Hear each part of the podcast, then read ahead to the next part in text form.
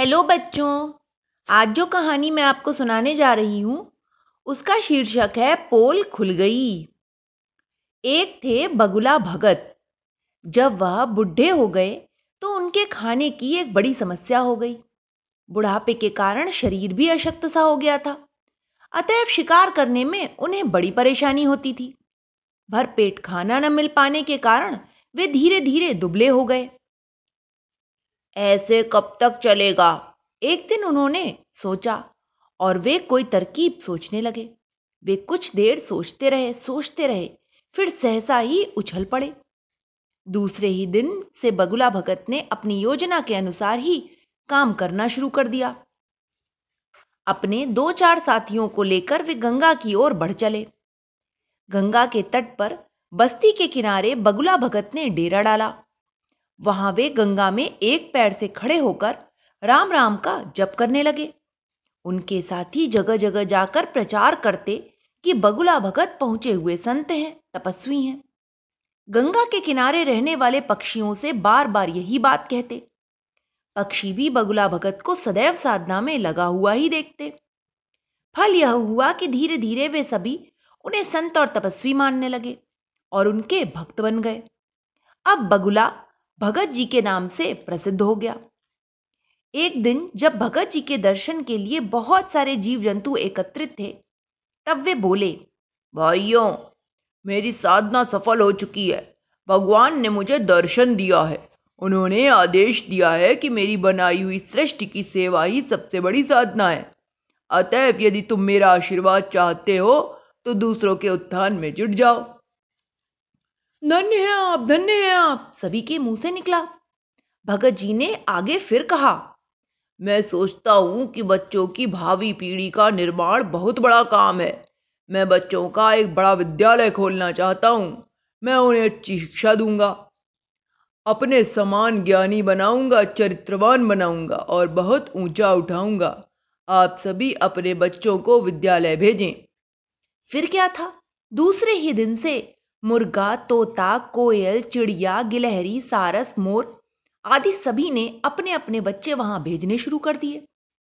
School चलाने से बगुला भगत को कई फ़ायदे हुए।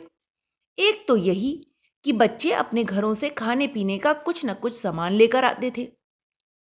उनके माता पिता श्रद्धावश कुछ न कुछ भेजते ही रहते थे। बच्चों से दूसरा लाभ यह भी था कि भगत जी उनसे अपनी खूब सेवा कराया करते थे। कभी शांता कोयल से अपने पैर दबवाते तो कभी श्वेता गिलहरी से अपनी पीठ। सुशील सारस उनके घर का बहुत सारा काम कर दिया करता था। गुरु महाराज की पाठशाला के दो बच्चे, शुचि गिलहरी और अमित सारस, बड़े ही शरारती थे। वह पढ़ने में बहुत तेज थे। एक बार बताई हुई बात को अच्छी तरह समझ जाते थे। उन्हें भगत जी की यह बात बड़ी बुरी लगती थी कि वे बच्चों को कुछ सिखाते हैं और खुद उसका उल्टा काम करते हैं।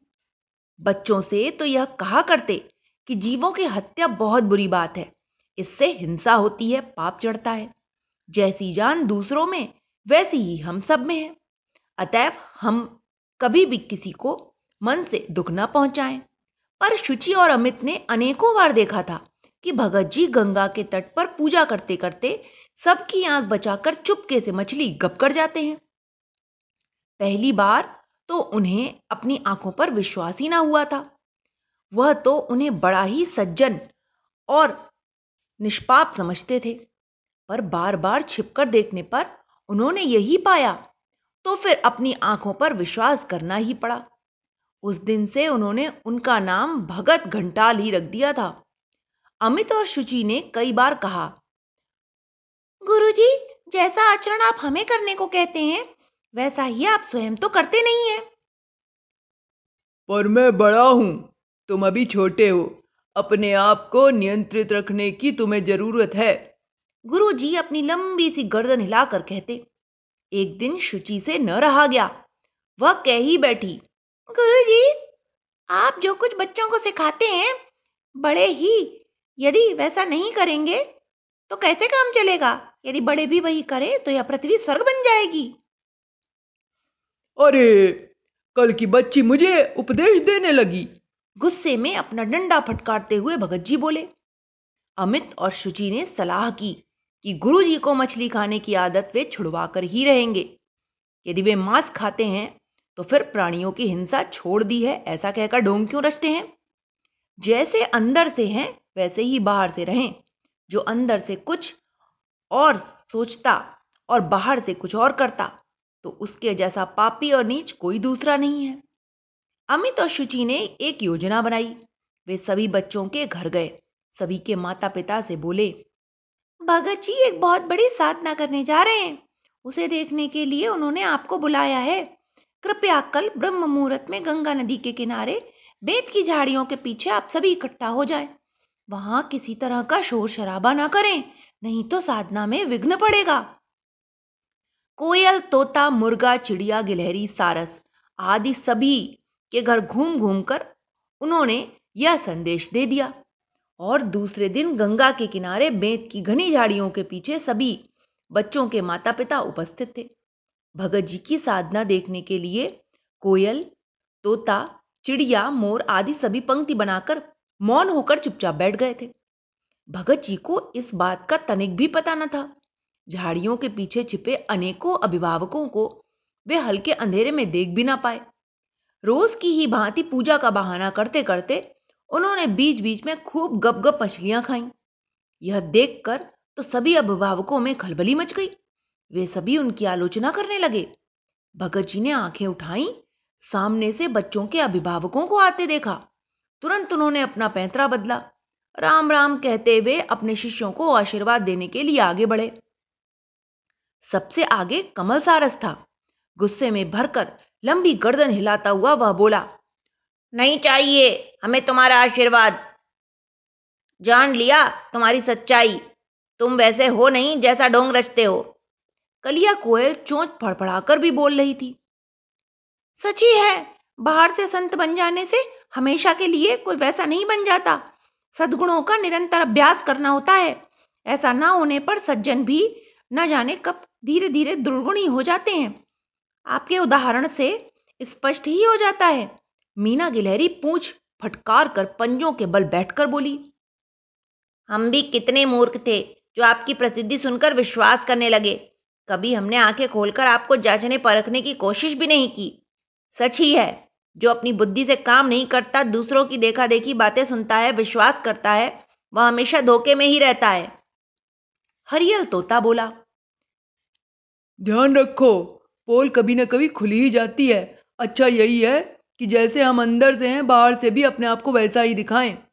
बगुला भगत से यह कहकर बुज़ुर्ग कछुए ने सभी को शांत किया। जैसे तैसे वे वहाँ एकत्रित सभी जानवरों के पक्षियों के बच्चों को घर लेकर चल दिए। नहीं तो सबके सब भगत जी को सबक सिखाने के लिए उतारू थे। दूसरे दिन कोयल, तोता, चिड़िया सारस आदि सभी ने अपने अपने बच्चों को स्कूल भेजना बंद कर दिया। उनके बच्चे तो पहले ही भगत जी की शिकायत करते थे, पर उसे तब वे बच्चों की मूर्खता समझते थे। अब उनकी बात पर विश्वास करना ही पड़ा। भगत गुरु का सारे समाज में अपमान भी हुआ, बालवाड़ी भी बंद हुई, पुजापा चढ़ाना भी खत्म हो गया, सो अलग। उनकी पोल खुल जाने पर मछलियाँ भी अब दूसरी जगह चली गई हैं। भगत जी अब गंगा के सुनसान तट पर अकेले उदास बैठे रहते हैं। पेट भर खाना भी उन्हें मुश्किल से ही मिल पाता है। सच ही है कि ढोंगी अंत में दुख ही पाता है।